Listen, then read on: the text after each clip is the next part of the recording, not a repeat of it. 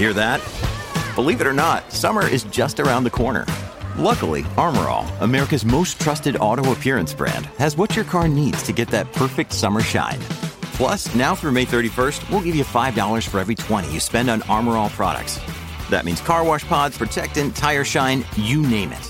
Find out how to get your $5 rebate at armorall.com. Armorall, less work, more clean. Terms apply. When you need mealtime inspiration, it's worth shopping Kroger, where you'll find over 30,000 mouthwatering choices that excite your inner foodie. And no matter what tasty choice you make, you'll enjoy our everyday low prices, plus extra ways to save, like digital coupons worth over $600 each week. You can also save up to $1 off per gallon at the pump with fuel points. More savings and more inspiring flavors make shopping Kroger worth it every time. Kroger, fresh for everyone. Fuel restrictions apply. Tom Barnard Show with co-host Catherine Brandt, Andy Brandt Barnard, Mike Molina, and Doug Sprinthal. Oh no, Doug Sprinthal's in. Thanks. Wait a minute, I, did, I didn't mean it that way. Did you hear that? You hurt my God, his feeling. mic was off. Yeah, I, I'm sure that's true. I'm sure that's true. Coming up, Three Goats and the Goat, Barnwell's lessons on an improbable NFL Final Four, and how to teach your brain something it won't forget a week later. We'll be right back. Tom Barnard Show. Michael Bryant, Bradshaw Bryant, what's the latest? Well, basically, we're trying to represent people who've been hurt, then talk to them before they talk to an adjuster. Uh, one of the key points is to make sure you know what your rights are before you start talking to the insurance company and they start asking you questions or they try to settle your case early and cheap. Well, what's interesting to me is, you know, a lot of people have fear of attorneys. It makes them very uncomfortable. They get nervous about it. What should I do? I've known Michael for years and years now, and I would highly recommend you. So that should be good enough for everybody because I don't endorse people who are dirtbags. Well, I, I appreciate that, um, but I guess the key is is people think I'll charge them if I talk to them. Right. So a lot of people call me up. It's like, how much is this going to cost if you call me back? Like, you want me to call you back? How much will that cost? I don't charge people. The only way I get paid is if we recover, um, if we get money from the the other side. And there's a lot of people I talk to that I never get paid for that are just part of giving them advice to make sure they know what they can do and what their rights are. And your record's terrific as well, we should point out. Well, it works. It's been good. It's been good, ladies and It's gentlemen. been good. And how do they contact you? And uh, e- either through our website, which is minnesotapersonalinjury.com, minnesotapersonalinjury.com, or at 800-770-7008. Michael Bryant, Bradshaw, and Bryant. You know who's here. I was just looking at it. Sorry I didn't get right onto you, but I was looking at an email from, or a text actually from Joe who said, uh, Doug probably needs his safe space now. Oh, for for why? Well, because you said your feelings were hurt, so now you have to go to your safe space. Oh, I get it. Come on, man. Safe space. I'm a Let's little go. slow. It's been 50 below up here. I know. God. I know. So what's happening at Walser Automotive Group, Walser.com? Well, it's, I want to talk about two things. First of all, I want to just run through all the dealerships we have in both locations and then uh, give some people some information. So in Minnesota, uh, and the reason I do this is that I get calls and emails all the time from people going, hey, do you have this kind of dealership? And apparently they don't have access to the internet. So if you're one of those, in Minnesota, we have a Honda store. Nissan, Mazda, Subaru, Toyota. Actually, we have three Nissan dealerships uh, Chrysler and Hopkins, Hyundai up in uh, Brooklyn Park, and our latest ones are Polar, uh, Mazda, and Chevrolet up in White Bear Lake. Uh, in Wichita, we have Audi, Lexus, Mercedes, Jag, Land Rover, BMW, Acura, and Porsche and Mini. Uh, so here's the information. We've got a lot of brands, and, and, and people have questions about cars. They've, I've been getting a lot of emails in the wintertime because I think people, understandably so, don't want to go car shopping unless they know what they want. If you have questions about buying a car, um, some advice on whether you should trade or not, all this sort of stuff. And as a matter of fact, I've been emailing Joe's girlfriend. Uh, I'm not going to say her name because I don't know if he wants me to tell people that he actually has a girlfriend who needs advice on a on leasing a car. And I actually told her you better hold off a few months because it's going to be better if you wait a little bit. In in her particular case, if you want some advice, just email me at doug at walser.com and I'll do what I can to help you. If we've screwed something up, if we've made a mistake, please reach out to me as well, and I'll do what I can to see if we can uh, fix things. That's what I get. Walser Automotive Group, walser.com.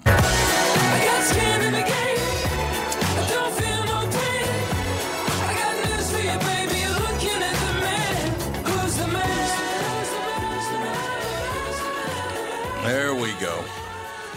Thank you. Thank you very much. Great to be here. I found this. what? What are you laughing at? Liar. You liar. Sorry. I found this. Uh, this is an article uh, appeared on ESPN a couple of days ago, but I thought it a pretty fascinating article. Brady, Bortles, Foles, Keenum. If you had those guys in your quarterback final four before the season, congratulations on successfully traveling back in time to in this uh, to this entertainingly weird season of football. This was the weekend when a quarterback crop with four former league MVPs and or four future Hall of Famers could have knocked four neophytes out of the water, but the Pastors, with the combined career playoff record of 49 and 27, lost three of to that's amazing. Three of four to the quarterbacks who came into the divisional round with one playoff start before this year. One playoff start before this year. It's too simplistic to use those three wins as the basis for a trend piece on how the league has changed. Two of those wins came down to the final play. If Julio Jones doesn't slip and Marcus Williams doesn't duck, the story might be about how veteran quarterbacks and experience are what wins close games in the postseason. Instead, the reality is that we ended up with three games that were each close enough to be decided or put out of reach by one play, which to me is exciting football. Sorry, but it is. That is in itself the story of 2017. Even if we won't be the, uh, it won't be the story of uh, 2018 and beyond. There are lessons to be learned from each of the quarterbacks who have made it to the Final Four, even if we couldn't possibly have predicted their rise before the season started. Let's run through those lessons and talk about what happened during the divisional round, starting with the story you already knew. We're not going to go through the whole thing, but we're just going to highlight it. You know, we have Tom Brady, of course, the New England Patriots first, pressure or die. That's the lesson. The story is true for everyone, but it holds especially true for teams facing one of the greatest quarterbacks in the history of the NFL. If you don't get pass pressure on Brady, you simply are not going to win. And that's enough said. There's a lot more about him in there, but if you don't get pre- pressure on Brady, even in the Super Bowl, I don't care if you got a three touchdown lead, you don't get pressure on the on the quarterback on Tom Brady, you're going to lose the game. And that's what happened in the Super Bowl last year. Blake Bortles, Jacksonville Jaguars. Lesson What comes next? Well, nobody knows.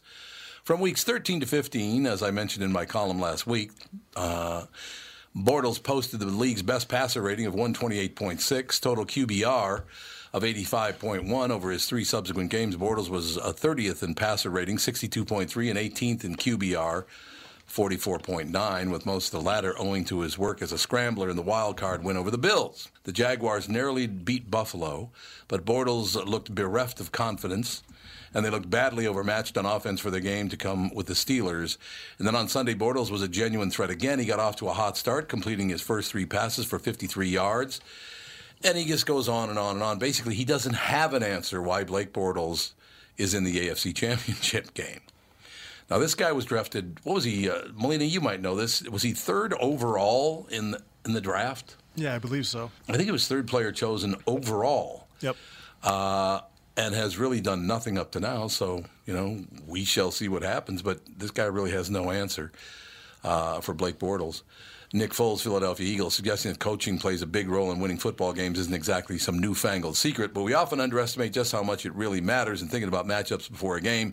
Foles was not very good on Saturday night, especially during a rough start for the Eagles offense. It's a small miracle that Foles didn't throw an interception to Keanu, or Keanu Neal, excuse me, who had the ball bounce off him and to Torrey Smith, which became the biggest play on what ended up becoming a critical field goal just before halftime. The problem with that game is, that they're not mentioning, is Bob Sansevere, writer for the Pioneer Press and on the KQ Morning Show, also does you know the BS uh, podcast. He said, "Look, the equipment manager should be fired. They had the wrong shoes. Guys were scrambling to change their shoes as the game went on. They never got it all done. Does Julio Jones slip if he has the right shoes on? I doubt it. Right? So that all came down to equipment more than it did who who was playing quarterback." Because that ball was there. It just, because he wasn't ready, Julio Jones, went right through his hands. I mean, it did. I'm not saying that Julio Jones is not a phenomenal player because he is. He's terrific. But uh, that was a little bit different story. That's all. I, just a, that's the best way to put it. It's just a little bit of a different story. And finally, we get to the really important one. Even though JY from Styx this morning picked Philadelphia to beat the Vikings on the KQ morning show. I hate Styx. I told him next. Well, there you go. Next week, I told him we, we were going to have uh, were going to have uh, uh, Dewey Bunnell from America do football picks, and I also said Lou Gramm from Foreigner because I thought, you know, well, that's not really a fair comparison. So I went with Lou Gramm from Foreigner and get rid of JY from Styx. Now he's JY's a great guy, really good guy. Case Keenum, Minnesota Vikings. Lesson, it's the situation, not the player. I, I don't know how you can still say that all these games later. He's played, what now, 15 games? Mm-hmm. Didn't, didn't Bradford, he, he only played two games this year, right? I think he got hurt in the th- third, didn't he? Well, he tried to come back on Yeah. the Monday night game in Chicago. Yeah, that's what it was. Yeah. Right. So yeah, this, this guy, I'm not a football guy, but he's not a flash in the pan. You can't perform at that level in the NFL just on luck. It's just that's and it's not the situation. Uh, it, it was the player. Keenum did a hell of a job. Sorry. When the Vikings desperately needed a big play on offense, it didn't seem like they had it in them. Both Keenum and offensive coordinator Pat Shurmur have had breakout seasons in 2017, and it would not be a surprise to see them both making a lot more money and bigger roles together somewhere else next season. I think that Case Keenum might follow Pat Shurmur to the New York Giants. That is a possibility. It's a definite possibility because I think that uh, I, I think that Eli Manning has one year left, and that's about it. If he has one year left, you know. After the Saints went up 21 to 20 in the fourth quarter and Keenum needed to march the Vikings down the field, he and his offensive coordinator had few answers. On their first drive, Keenum looked frazzled and came up with one big play, a 24 uh, yard duck to Adam Thielen that saw the star receiver draw two flags on star corner Marshon Lattimore and still come up with a circus catch, which is very, very true. Uh, but I tell you what, the problem that you have with this guy's article is he basically says that what Case Keenum threw up there to Diggs was a heave. It was not a heave. No. It was a very accurate, very good pass. Uh, great play. I cannot believe how high Diggs got in the air for that ball, man. Those guys get up in the air. It's unbelievable. Marcus Williams, who showed nothing but class after the game, mistimed the play. It happens. He didn't want to draw a flag, so he mistimed the play. It happens. It's happened to us. Plus, for Diggs to be able to hold himself up by his hand, I mean, to keep his balance, keep in bounds, stay up.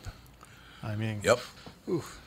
So I mean, there you have it. It's just it was it was wonderful football to watch. It is NFL football. These guys are world class athletes. That's why who uh, plays is important and how they play very very important because uh, it just is what it is. Uh, I think today. I don't know what I did, whatever, but God must hate me because I scroll back up to uh, to delete that uh, post, and what do I have right now? I have Stephen A. Smith screaming at me. Lessons of an impossible QB Final Four in 2017, the NFL playoffs. All I need is that guy yelling at me. He is the worst I've ever seen. You guys like him? On the, he's on ESPN, right? yeah. I have Yeah, no he idea does who it uh, is. first take. Yeah, first take. There you go. That's the name of the show. Can't stand him. You ever watch? You ever watch him? Yeah, it's on the it's on at the gym, so I'm kind of forced to watch it. Well, that's true. It does come up on the gym, doesn't it? But I, uh, I tell you one thing. I got up early this morning. I just woke up early, and I just sat down and watched some stuff. There, ESPN Radio. Oh my God! Those national shows that are on ESPN television and on on nationally syndicated radio and ESPN Radio. Oh my God! Those shows are bad. It's all this kooky stuff, and hey, look who's wearing their lucky uh, jock strap today. Uh, Really? Really, that's your big joke, is it? Your lucky jock strap? High class. You got to watch just- uh, ESPN Deportes. Deportes in Spanish? Yep. Va por él, se acomoda, manda el pase por derecha, completo, completo y se va, se va, zona de rotación, Stefon Diggs, touchdown Minnesota, touchdown Minnesota, touchdown Minnesota, lo ganó. You are not going to get over that, are you? No, I live over in Little You are- Mexico, so most of the uh, you hear more Spanish than you do English. be Yeah, I better than listening to Joe Buck. That'd be kind of fun. Have a few beers and listen to the Spanish broadcast. If you did it enough, you'd learn Spanish. So You would, yeah. That is true. God, there are tons of really good stories up on the wire uh, today. Speaking It's, of stories, uh, although how long do we have left in this segment? uh, about four minutes. Yep. I don't know. Why? We'll have Alex wait until the second segment. Oh, was Alex on the phone? Yeah, no, he no, is. now would be a perfect time to do it. Oh, Okay. okay. Can she, she can stay on that if she wants to. Fanfare. Dun, Alex. Dun, dun, dun, dun, dun. Yeah. You're driving. I want you to pay attention to the road while you're on the air. Yeah, you. I, that's what I'm doing. The roads are perfect. There's not a cloud in the sky. I'm making very good time, so it's all good. Okay, so you're going to visit a friend who just had a baby as well up in Fargo, uh, North Dakota. We can say her name, can't we? Yep, Natalie, It's not a my old secret. friend. She just had her baby yesterday, and I'm going to go meet the little baby. She's going to meet the little baby. Now, there's a true friend that would drive 500 miles round trip to go meet your baby. Yeah. I sure as hell wouldn't. for she did it for fun, so I'm doing it for her. Yes. I know. Natalie I is a good friend. It is a wonderful thing, and we got about we got about two or three minutes left in this segment here. So I we're just going to do a little tease here, and then you can stay through the a short break, right? Um, yeah, I have to get gas in like 20 minutes, so I should. I'll be fine. No, no, no. This will not, that won't be a problem at all. There's no problem at all. So, uh, I already I did not mention the sex of the baby on the KQ Morning Show this morning because I, I didn't have your permission to do it. I already blew it the, the fact that you were pregnant at the Hall of Fame uh, speech anyway by saying that Fawn first of all was 17 years old when she was 17 months old. I ah, did mention the fact that that Fawn actually is the one who told us the sex of the baby you're you're going to have in June Yep. so which I thought was very very cool. She said, "How did she know what what to say?" Well, here's what happened. you- Every Okay. single time I asked her what the gender was, she just repeats the last one I said. Oh. Oh, so So so that's say it. She just repeated. it. No. Yeah. If I say It's because she's baby a boy brilliant. or a girl, she goes girl. And if I say is the baby a girl or a boy, she goes boy. Well, I you- just well, I you just know, did it in the right order. I think it's unbelievable. I think it's wonderful, as a matter of fact. Uh, you know, it's very exciting. And again, like I said, I blew the fact that uh, you hadn't announced you were pregnant yet on November 2nd when we were all in Chicago, including Melina and, of course, Doug Sprinthal uh, in the home studio. We were all down in Chicago, and I was on stage. Now, I just got wrapped up in the moment because I was so so happy and proud to be having another grandchild, and the fact that Fawn was with us uh, at the hotel and, and behaving as well as she could, except for she kept changing the buttons on my media center in uh, mom and uh, our room. no, we couldn't Oh, figure out how to turn on anything. We couldn't watch television, we couldn't listen to music, whatever, because she changed all of the inputs. At 17 months old, she just walked up and changed all the inputs. She's what? She says beep beep and pushes buttons. That's what she does. She loves to push buttons. There's no question about it. So what we're going to do in a couple of seconds, we're going to go to break, and then Alex will come back, and we're going to find out the gender of the baby she's about to have. And it's uh, what, what what's your delivery date? June fifth June now. 5th. The Yeah, for now, because it- bigger, so they might move it, but I don't know. So uh, Fawn knows she's going to be an older sister. How's she handling that? Good. She's obsessed with babies, so I'm not worried about it. Yeah, that's true. She's obsessed with babies. You're absolutely right about that. Yeah. She She thought really uh, watching babies. television. She That's- thought Charlie Brown at Christmas time, Charlie Brown Christmas. She thought Charlie Brown was a baby. She's very self-absorbed. yeah, something like that. Something like that, anyway. But uh, you know, it's it's pretty amazing though. You're going to have a baby in just a few months, and you're making this drive. Well, I guess it is what five months. Well, no, not five months anymore. It's about four and a half months now, right? I'm 20 weeks. I'm halfway. Yep, there you go. Four and a half months, halfway. So Yep. I, I, I don't know. For us, it's very, very exciting. So uh, you want to take a break here, Melina? We'll come back, and Ca- and uh, Alex will, could make her announcement. Uh, sure, we still Got some time left in this thing. Yeah, technically it's 20 seconds, but No, no, we, we could schmooze for 20 seconds. We've got to stay right on time for all the affiliate stations around uh, around the state. Uh, we'll get out on time, but Alex will be right back with us. She's going to tell us the sex of the baby. It's very, very important, and we'll Yep. find out why right after this. Tom Barnard Show. I'm Brad Huckle, president of North American Banking Company. Ask one of our bankers what they love about business banking. They always say the relationship with the client. Case in point, True North Oral Surgery and Implants is a longtime customer with a growing practice. Their banker, Julie Marshall, knows the ins and outs of what they do. So when they need working capital, an equipment loan, or funds for expansion, they call Julie. Are you looking for a banker you can count on? Give us a call. This is Tom. Why not bank with my banker, North American Banking Company? A better banking experience. Member FDIC, an equal housing lender. If you've noticed your vision getting cloudy, blurry, or dim, or are having more difficulty seeing at night, you could have cataracts. Tom here for Whiting Clinic LASIK and Eye Care. Whiting Clinic is best known for their fabulous LASIK results. You've heard me rave about them for years, but did you know they do much more? They do, and I'm here to tell you about my wonderful experience having cataract surgery at Whiting Clinic. I'm at that age where my vision started to fade, so I called up the folks at Whiting Clinic. They helped me out right away. My cataract surgery was super easy, and thanks to the Whiting Clinic, my vision is top notch once again. Of course, Whiting Clinic has the most advanced lens technology and vision options available, so I can see far away and up close without wearing any glasses. If you've been told you have cataracts or you're wondering why things just aren't as clear as they used to be, call the experts at Whiting Clinic or go to whitingclinic.com to learn more. See the folks at Whiting Clinic in order to see your very best. And don't forget to tell them that I sent you.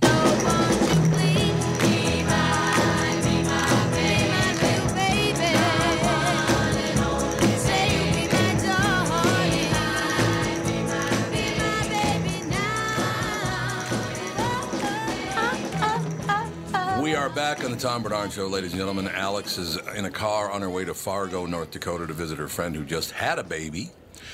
And uh, she's going to have a baby on June 5th. She found out the gender of that baby yesterday.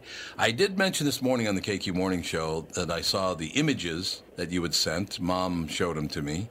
And you thought the baby was sucking its thumb. It very clearly, to me, was talking into a microphone. was holding up their hand, talking into the microphone because they want to follow their grandpa and grandma and uncle God and help everyone. everybody else to the microphone. Oh, goody. Hey, it hasn't worked out too bad for this family, so it all works out in the end. All right, so uh, you FaceTime us. You got Yep. Dan there. You you were there. Was I Diane there as well? there. Diane was there, yes, my mother-in-law. I thought that.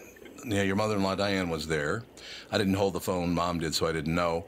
And then Fawn made the announcement. So take it away, Alex. Well, we are having a boy. A little baby boy. And who knew that? Who said it was a boy? I did. As did And you. yep, Yep, the two women knew it was a boy. I had no idea. They asked me over and over. Tom. I don't know. Yeah, you wouldn't commit. Well, I didn't know.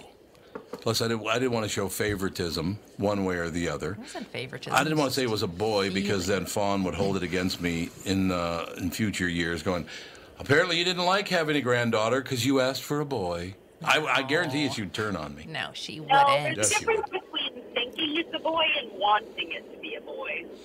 Yeah. Exactly. That's exactly the way I looked at it. But Yeah, I don't think a whole lot of grandparents really care about the gender of the baby that much. No, I would have. I would have been great with either one, but I just thought it was a boy. Yeah, when it comes to the gender of the baby, it's more of like a what part of their life is going to be the most obnoxious thing. What? that's true.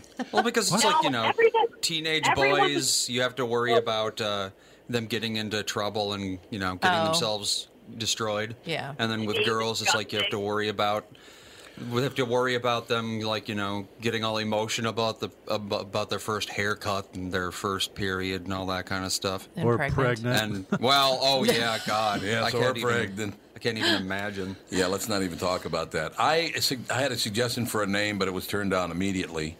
Since it was Fawny, F A W N Y, I thought they should go, since it's a boy, with R A W N Y, Fawny and Ronnie. But they turned me down. They said, forget it.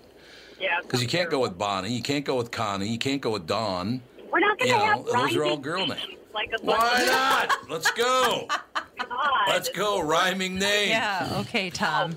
I had a friend of mine. I this is we- back in the early '90s. Named his daughter after Elle Macpherson, and they had had another child, a boy, about two or three years later. And he came in. He's handing out cigars, and one of my friends at work says, "So, what did you name uh, your son?" And he goes, "Oh, we named him Evan." And my friend looked at him and goes, "Oh, that's cute, Evan and Elle." Elle you should have seen the blood drain out of his Uh, face. Did you forget the H? Evan and L. That's wonderful. No, I was thinking L11, but Or L11, yeah, Or 11, the 11. number 11. L11, Evan and L. I'm sure they're wonderful They're children. fond and of the E's. They're proud the, parents. proudly All right, in the Alex. workhouse.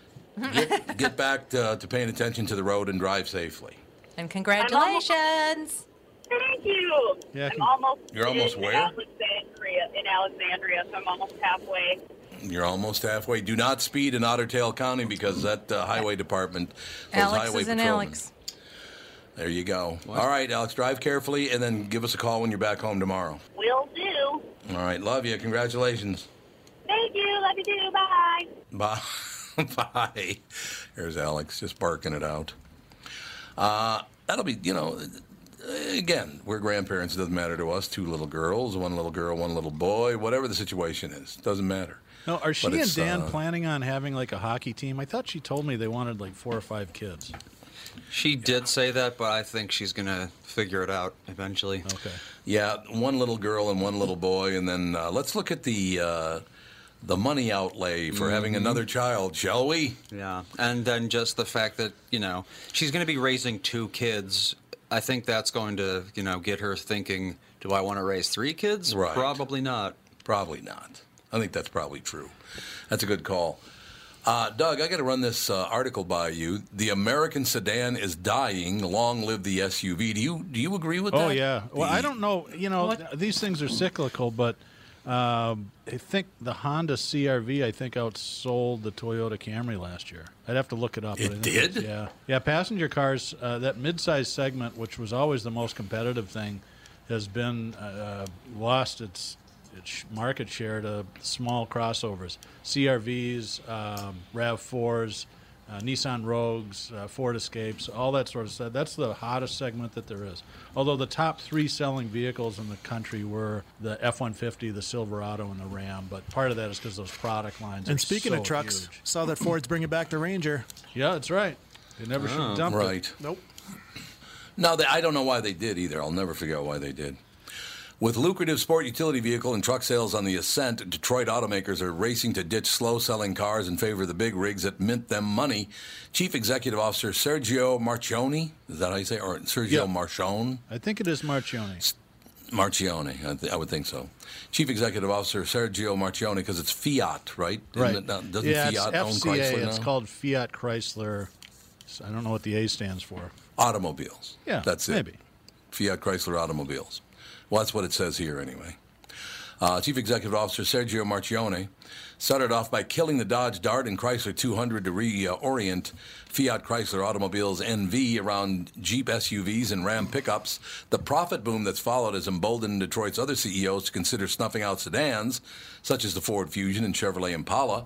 The industry thought Sergio was a madman when he did that, and now he looks like a genius, said Jeff Schuster, an analyst with LMC Automotive. He paved the way for everyone. Now, with Detroit brands, virtually every car is under review.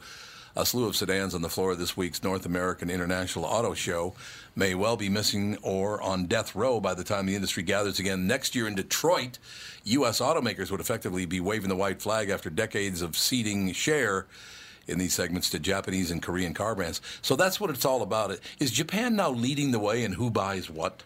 Uh, yeah, the, the biggest automakers in the world are uh, Volkswagen and Toyota. They're always battle back for the top spot, but there is more Right. product coming out of Japan. Than, but the biggest change in the business is going to be the Chinese market. That's the one. That's where all the growth is, and the manufacturers are going to start designing cars for the Chinese market. That'll change things quite a bit. It's it's really interesting how it all fits together. Why did America give away the auto industry the way we did? Well, you know, it, it's the the common story is they sent I can't remember the guy's name. He was like the production guru over to Japan to help them rebuild their industry after World War II, which was really smart. Right. I mean, it was the opposite approach that we took after World War One, where we put Germany on its knees. So the thinking Well, was we like the the Marshall. French did. That's right. Um, well, we watched too. Um, We so it's watch, like, all yeah. right, let's rebuild these countries and make them modern. So we did that. But I think the biggest problem is that the Americans got arrogant. They had three companies that controlled 98% of the market, and they could not conceive of a world where that, that didn't exist. And anytime you do that, it's dangerous. It really is. And the Japanese, when you think absolutely of where they started, the crappy cars they built in 1970. We've got one of them at our Honda store. It's a 68 uh, Honda CZ650. It's like a motorcycle engine. And then you look at how far they went in 10 years, it's pretty astounding. They went from just building junk to, you know, that's, and then they developed the Civic and the Camry and then just kept putting pressure on the market. And then the Americans had to catch up, and they never really did. You know, uh, Joe just said that they send uh, some of their Ford Escapes to China. So uh, Yeah. I don't know what that's all about. It's it's. Well, uh, well, again, I mean the whole the whole story with manufacturing, not just automobiles, but all manufacturing came to America because the rest of the world after World War II was pretty much destroyed in the Eastern Hemisphere. Yeah, that's right. And and mean, our manufacturing ability was a big part of the story why we were able to win Yep. World War II. Yep. Certainly, we had the troops and stuff, but just to be able to keep cranking out planes and tanks, uh, you know, Germany didn't have that ability. So So let's not give that up, shall we? no, let's not. Not a good but I, I will tell you that China is going to drive the change. They're they're pushing hard on electric vehicles, and I think they're going to drag the rest of the world with them. So it'll be interesting to see Yeah. that, that that's true or not. It'll be ten years before it all plays out, but that's where they're. we headed. just we just walked through a car show down in um, on the riverfront here, and uh, there was a Tesla Yep. guy representing, and he was talking about how that new Tesla it's like thirty five thousand, sixty five thousand. What is it? The so- Model 3, I think it is. Yeah, they're Yep, more it is. affordable version. They said that he couldn't even get one to put on display because uh, they're just so in demand. Yeah, Tesla. Well, Tesla's had production problems. You know, they they took down payment orders on like three or four hundred thousand of those things, and they, they can't even build fifty thousand. They've got you know, Elon and Musk is a really interesting guy, but it, it, it the story is not it's not done yet. He's got an interesting No. business model, but they're not able to produce enough cars right now. And the other thing that's Well, happening that- in this country is those tax breaks are going to go away. In fact, I think Right. not only are they going to sunset, but as a manufacturer, you only got those tax breaks on X number of vehicles. So, like the Nissan Leaf and the Chevy Bolt, they're pretty much all run out. So, it'll be interesting to see what happens here when you lose that $7,500 uh, tax break from the government. I think it's going to crush electric sales in the short term, but we'll see what happens in the long Mm. term. I think you're probably right. We talked about this yesterday with with uh, Ralph Basham. He said, "I don't think it's a possibility." But California is talking about making it a law no gasoline vehicles after 2040. And I think I agree with Ralph. There's no way they're going to get that done in 22 years. Yeah, you know, I, I think that they could do it with uh, privately owned vehicles, but big heavy duty trucks, I don't know. Who knows what the technology will be in 20 Right. years, but I don't. I think you're still going to need internal combustion to drive that. Oh, hydrogen could work, but no one's uh, looking into hydrogen. Like no one cares about hydrogen for some reason. Yeah, Is part of the problem is there's no infrastructure for it, and it's it, Yeah, it would that be really expensive to build that. I mean, at one point there weren't any gas stations either, so it is possible, but. Well, if they'd want to, I mean, well, you could probably convert much of the gas infrastructure to hydrogen infrastructure if we're just saying, you Yeah. know, no more gas at all. Where do you get hydrogen? Stupid question, but I don't Uh, know. The air basically is an easy one, or water. So you just make it yourself? Well, they they have electrolysis. They take water and you know break it in half, and you're you end up with hydrogen and oxygen. So Okay, I sounds do- easy. I do have to mention this uh, while we were at that uh, car show that Catherine. We just happened upon it. We walked up on it. We didn't even know what was going on.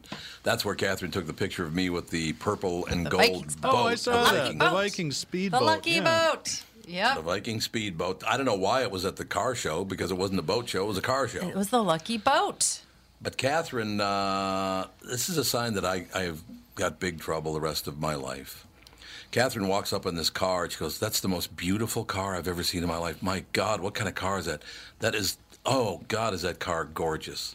I said, "That's a Bugatti, and it costs two million dollars." wow, well, Well, one of that's those probably why it Veyrons looks so nice. Yeah, those are cool. Yep. Oh, uh, you know, I'm not really like, oh, look at that sports car. I'm really not. I think they all sort of look like the Batmobile, and Yeah. it's Right. like, oh, they're cool, Right. but you know, but that Bugatti was awfully nice looking. Thanks, honey. Two million dollar car. I That's didn't what say I you- wanted one. I just said it was very, very classy looking. Car show is a little different in West Palm than it is up here in Minneapolis.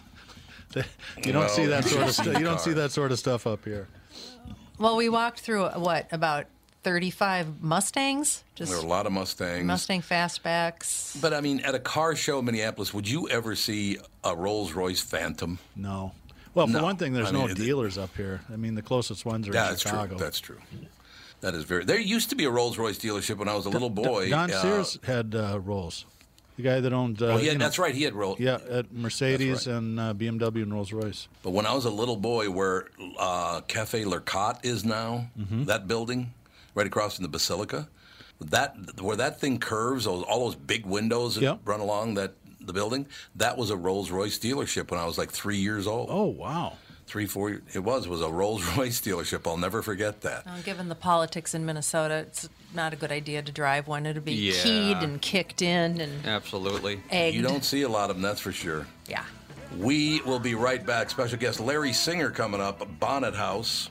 Larry Singer's book on the Bonnet House inspires readers to create their own nature photo safaris. Each chapter of the book features examples of the fine art, nature, photography Larry has produced on the grounds of the Bonnet House Museum and Garden in Fort Lauderdale, Florida. We'll be right back. Larry Singer, our special guest up next, Tom Barnard Show. Just like all of you, I had been hearing about My Pillow and was skeptical that it was as great as everyone said it was. Well, I received my first My Pillow and I love it. Look, my, my head stays level. You know, it's not too high, not too low. My neck feels much better because of it. Mike Lindell, the inventor of My Pillow, has a very special offer for Tom Barnard Show listeners. My Pillow is offering a buy one My Pillow, get another one absolutely free. Don't delay. This offer will end on January 31st. If you're looking for a great night's sleep, now is the perfect time to get your first My Pillow. If you already know how great the My Pillow is, why not give them to everyone you know? Go to mypillow.com, but make sure you use the promo code TOM. Again, please use promo code TOM. That's promo code TOM. mypillow.com. This is Tom, and I want to tell you a story about camping. A guy named Tim, his back pain, and his angry wife. You see, Tim went camping with his family, but he aggravated his recurring back problem a couple of days before when he was golfing with his buddies. His wife had to set up the campsite and do all the heavy lifting, and Tim couldn't do a whole lot with the two kids. Tim was not a happy camper and neither was his wife. The following Monday, Tim's wife got him an appointment at Hopkins Health and Wellness Center, a DMR method clinic. Their team of physical therapists and chiropractors figured out what was really wrong with his back, quickly got him out of pain, and taught him how to keep it from coming back. And what did Tim say was the biggest benefit of finally handling his back problem? Happy wife, happy life. DMR clinics are a group of physical therapists, chiropractors, and allied medical spine specialists that can help you feel better fast. They have a 96% success rate. It's covered by insurance, and you don't need a referral. They have convenient locations in Hopkins, Woodbury, Rogers, and Blaine. For a free consultation, go to dmrmethod.com. That's dmrmethod.com. My curiosity's got me tonight.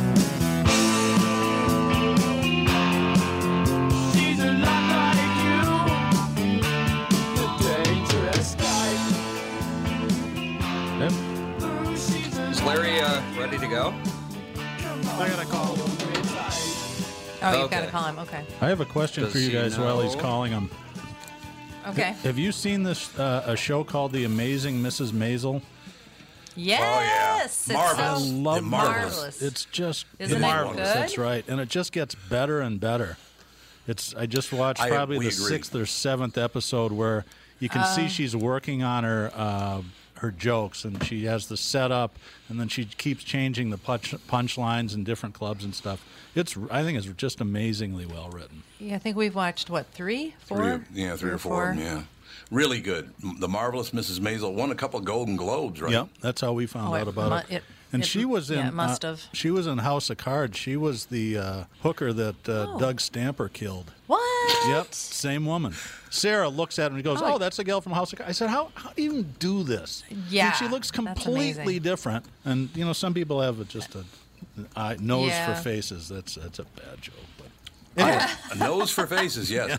Um, one thing I love about the marvelous Mrs. Maisel, uh, it's about a woman whose husband deserts her, and she starts to complain about it on on stage at a comedy club, and people start laughing. So she decides she's going to start a career as a stand-up comedian, and the character, the guy was from um, Rectify. The attorney in Rectify plays Lenny Bruce in it Yeah. and he's just fantastic. In Yeah, it. he's great. Yeah, he plays Lenny Bruce. I'm really glad they put Lenny Bruce in that That's show. a very well done show. really smart. We do have Larry. Larry Singer joins us, ladies and gentlemen. Bonnet House. How you doing, Larry?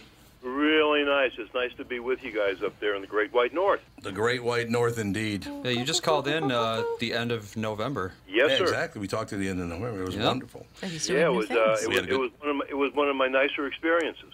Well, see, that's nice to hear because it was a good experience for us as well. How many books a year do you write? Like 10? Uh, no, as a matter of fact, uh, I really, I, I had to self-publish uh, because I couldn't find an agent. I couldn't find anybody to do my books, so I, I, I self-published a bunch of them, and they didn't go anywhere because I couldn't market them. And then I actually got signed by a real honest-to-God publisher, and uh, they brought out the uh, uh, the rock and roll book we talked about, and they also brought Yeah, out one called book. Bonnet House. So Uh, tell us basically, about I only write, you know, I, the most I could do is, is one a year if I'm if I'm really lucky. Oh God, yeah, one a year's a, that's that's a big job. As a matter of fact, tell us all about the Bonnet House. It's it's pretty interesting. It's really interesting.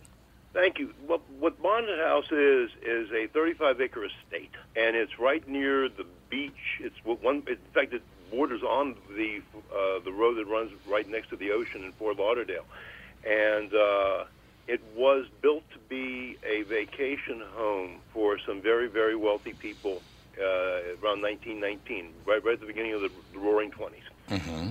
And it was an amazing. They had all the money in the world, and they built an incredible house, which is really all you know very nice. But to me, the the main appeal was the 35 acres surrounding it, because the 35 acres surrounding it, the official name is Bonnet House uh, Museum and Garden, and the 35 acres surrounding it are the gardens, and they are pretty much the way they were back in 1919. The animals are pretty much the same, and everything is still with the plants and everything. So it's like people, like I said, they had money and they were artists and they had taste and everything they created was just amazing. I, now, the family who built Bonnet House, do you, what industry were they in?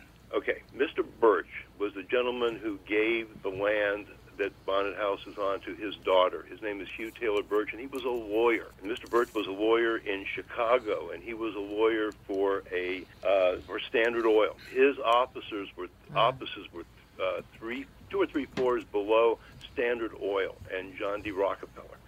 And the, he was part of their he was a general counsel for them. And he came down to Florida and uh, to get away to from the Chicago Exposition they were having around 1917 1919 around in there 17 and uh, they they got shipwrecked. And he discovered Fort Lauderdale. And they had a storm and he washed up on shore and really fell in love with it and came back and bought a ton of it and uh, he uh, wound up owning about at least four roughly four miles I think two two, two or three miles of front property. And uh, he gave it to the state under the uh, the, the stipulation that it, it not be built on the ocean side of, of, of A1A, which runs in, next to it. So basically, he's responsible for Fort Lauderdale having our beach and having our beautiful beach as opposed to what they have elsewhere in Florida where you can't even see the beach from the roadway. You know, what amazes me about that, and this might be a book idea for you, Larry, because we're talking about this. When you look at uh, that area of the world from uh, basically Miami and Homestead, and then you go up to up to uh, Fort Lauderdale and up to West Palm Beach and all that. All of those people were, were had something to do with the oil industry or or the railroads, or you go down the list, and it's it's a fascinating area. And this is a bit off topic, but but since you're from the Fort Lauderdale area, you you might know something about this. Well, we were in talking on this. It, it, it, Oh, go ahead. Sorry. ties in. No, it's okay. Flagler, who built the railroad, he was a partner with, with Rockefeller and Standard Oil. Uh, Uh, yeah. So it's all a web. You're right. They all it is all tied in. So here's what I wanted to ask you, and maybe you know this from your area. Uh, we did a little, little research on this and discussed it on this show last week. Why didn't Hollywood, Florida, end up being Hollywood? Because why did why did all those New Yorkers go all the way to Los Angeles when the weather actually is better in Florida than Los Angeles? And what we found out was pretty interesting. Well, yeah. The answer was uh, Mr. Edison, who controlled the movie cameras. He was an anti-Semitic, and they uh, the Jews who wound up owning the studios like Goldwyn, et cetera, et cetera. They went out to L.A. to get as far from uh, Mr. Edison as they could get, and Because he owned all the patents on movie making, right? Yep, and and uh, they uh, they had to deal with him, and they really didn't want to because they didn't want to deal with them. So I'm not really sure the details, but I know that he, it was he that drove them out, and uh, that's how Hollywood out there became Hollywood that we know. I think it's just fascinating in the, in the fact that he, being an anti Semite, he and Ford were big time buddies, who also was known as an anti Semite, as a matter of fact. But uh, basically, how much money did Thomas Edison cost himself? Because moving out there, they didn't, from what I understand, have to pay for the right to, to, to shoot movies because he was out of, they were kind of out of sight, out of mind. How much money did that cost Thomas Edison because he wouldn't deal with Jews? What an interesting story that is. Indeed, uh, you're 100% right. There's a, there's a lot of things that there's a lot of American history that never gets covered in the classroom. No, no, you're right, and that's why I think books like yours are so important. Uh, books like the Bonnet. First of all, we talked to Larry a few months ago about his fanta- the fantastic photography uh, that he's done. Uh, his photography career started for Circus Magazine in 1971. We talked about images of Rod Stewart and Alice Cooper, nationally distributed posters, Eddie Van Halen. Uh, You get on the list. And uh, I was very excited to talk to Larry about that. And then we saw this. Cassie, who uh, does our booking, did a great job reaching out to you because that area uh, of Fort, again, it's all the way from, well, actually, it's all the way from Key West when you start talking about Ernest Hemingway. The East Coast, uh, starting, I guess you couldn't really call Key West on the East Coast because it hooks under and around, but you take Key West and you travel up uh, the east side of Florida, the history in that area, uh, the wealth that ended up there, why people did the things they did. I didn't know this, and I, I know I'm I'm getting a little windy here for you, Larry, and I apologize, but it fascinates me. Flagler built a railroad from from Key West to Cuba. I didn't know that. I didn't either. What? Yeah, Catherine. I had Yeah, no they built that overpass from uh, from Miami to Key West, and they were doing one from Key West to Cuba. I don't know if it was ever finished. it was never finished. finished. Jeez. Yeah, all the way to Cuba. That 90 was the next. That was the next miles, step. Wow. Yep. Yep. Yep. I'm scared of bridges. But it was never. Yeah. A I am 90 mile bridge? I don't know. That's a that's a long Well, bridge. he was uh, very. Yeah, he was very, very enthusiastic about. Well, see, here's the trains. thing about South Florida. Not only were those people down here. I mean, Al Capone was down here. I mean, this was like oh yeah. a mob. This is this was the underworld vacation headquarters. Miami. I just think it's uh, it is wonderful. How did you get in? Now, how did you get involved with photography? Your interest in photography became so great. What was the reason for that? in the Air Force. My my dad had been a photographer, was a studio photographer, and did weddings in studio. He never taught me, but I went in the Air Force. I used to watch him, and I he figured, you know, I he, I guess he figured I wasn't interested, and I went in the Air Force. He bought me a camera before I went in. Said, you know, you need this, learn how to use it, take pictures, and I did. And as I think I may have told you the last time, it was the only thing I ever found that I could do well and actually earn a living at. Uh, the you know, with, with, without having to do manual labor. And I'm, you know, I, I tell you, and uh, I was very lucky. And I, and, but back to Bonnet House. I mean, the, okay, the Bonnet House is really was supposed to be originally titled uh, "The Current residents of Bonnet House" because everything out in, in the book is alive, and everything in the book resides either temporarily or full time at Bonnet House. And there's everything from flowers. There's, I mean, and not only that, but every picture under every picture it tells what lens I use and what camera I use and what settings I use, so that if you anybody who reads this wants to go out and take uh, pictures similar to mine, you know, of the same quality, it's all right there for them, and and it's in every uh, caption. So uh, uh, it's the pictures that you know they're, they're the, the real item. But it, like I said, if, if there are any photographers out there and they and they love landscape photography, they love nature photography. I think there's a few decent nature shots in there that they might uh, might want to you know like I learned from other people, they might want to learn from me. That would be great. I think it is wonderful. Can I ask a question? I have a friend who started in with food um, photography. She's been fairly successful, and she's got a couple of books out. And she's she's insulted when people ask her what camera she used. She's like, "It's my talent, not the camera." and I'm like, I think it's sometimes the camera. The camera, yeah. Having a nice camera is very important. Here's right? what the camera can do is help you make your vision come true. That's what Yeah. the camera can do. The camera can't do magic. The camera can't make something appear that isn't there. And that's something the photographers, as opposed to the people who draw, we have to rely on what's in front of us. And you just have to, you know, keep moving and get yourself in the best light. One of the pictures in here, I hate to interrupt, but one of the pictures in this book, Okay, there were there are they one of the things they have at Bonnet House is about a hundred iguanas, and they range in size from a couple inches to like three or four or five feet. And I wanted to get iguana portraits, but iguanas are the most antisocial critters in the world. When they see you, they run. They can swim, they dive in the water, they're faster than a torpedo. They can go up a tree quicker than any monkey anywhere, and they're noisy when they Wow. do it. They run. And the thing is, I wanted them looking straight at me in a formal portrait, and I got two two pictures. And I was so thrilled because as I'm creeping up on him, I know they can. They're looking right at me. I know they can see me, and I'm just waiting for him to bolt. And I managed to get close enough to get the pictures. So I was of all the pictures, the ones I'm, I'm the most thrilled with are those iguanas because those iguanas.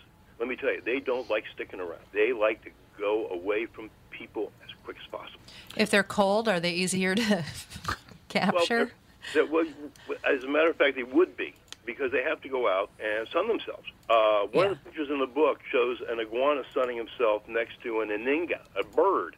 And I discovered anhingas, you always see anhingas on the side of the road or next to water with their wings out. And the reason their wings are out is they don't have oil. And when they dive for the dive for food in the water, they when they come up because there's no oil, they the only way they can fly again is to wait for the sun to dry out their wings. And that's why I got some really good Anhinga pictures because I got close enough to them because I knew they couldn't go anywhere. And the Anhingas knew I really wasn't going to hurt them. They didn't smell any kind of anger or any kind of hurt on me. That was the thing about the animals. The animals, I shot this book over 18 months. And I, it was like three or four times a week for an hour and a half, starting at 9 o'clock in the morning till about 10 or 10.30 because after that the heat just will not permit it. Uh, it I, I was soaked. Uh, my my clothes looked like I had gone through the pond every day, but it was worth it because every time I went, there was something incredible there. The first time I went to take pictures at Bonnet House, I took a photograph of a bee with flowers reflected in its eyes of the flower he was standing on, and it made the Ah. cover of a bee magazine. The first picture I ever took there. And if you didn't think that drove me back again, again, and again, eh. okay? I would And- imagine so. Really, it- it- and, and, and over the year, I said to myself, "Gee, you got everything. You you, you, you want to keep going back?" I, and every time there'd be something new. Uh, there's one I think pic- it's wonderful. There's one bird. There's a picture in there called Nine Birds, Nine Beaks, and there's nine ibises in a tree. And I wanted all of their faces. I wanted you to be able to see them. And when I walked up on her, I saw them across the water, they were facing in different directions. They're white blobs. And I had to wait 20, 25, 30 minutes for them to turn around and get them to all look at me. So uh, it was fun. It was what truly a labor of love. It really was. It's wonderful. Larry Singer, thank you very much for your time, sir. The Bonnet House. Larry, always a great pleasure. I hope to talk to you again soon, sir. Hey, thank you for the, the time. You have a, a, a great, great year, sir. You as well. Thank you. Thank you. We'll be back. Tom Barnard Show.